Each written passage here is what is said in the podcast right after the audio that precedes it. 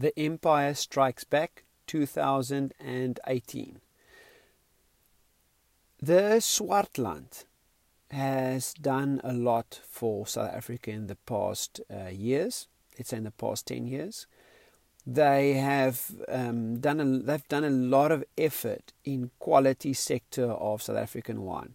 So there was a couple of young guys, really interesting people, fun, um, relaxed people that came in and said they want to make top wines. They want to make South, um, South African uh, reds and white blends that could compete with the best in the world.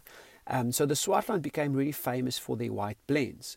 And for the past 10 years, they got most of the intention, uh, attention when it comes to white blends. Now, I always feel like Stellenbosch is the empire when it comes to South African wine.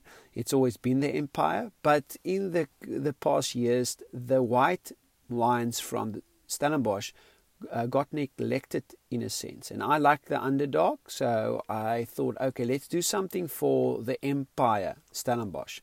So I wanted to make a white blend that could strike back to the Swartlanders.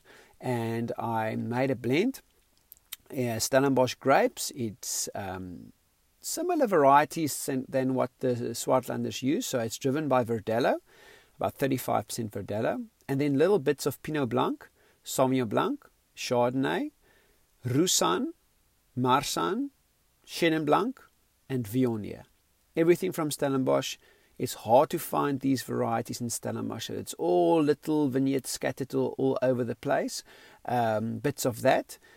And yes, um, on the label you'll see the star that was the emblem of the Swartlanders, the Swartland Revolution, that revolution star. So it's got half the label, the red star, and the other half of the label, it's got these uh, black stripes. Basically, Stellenbosch, very organized, very traditional, stripy kind of people, striking back to the red star, the Swartlanders, the revolutionaries.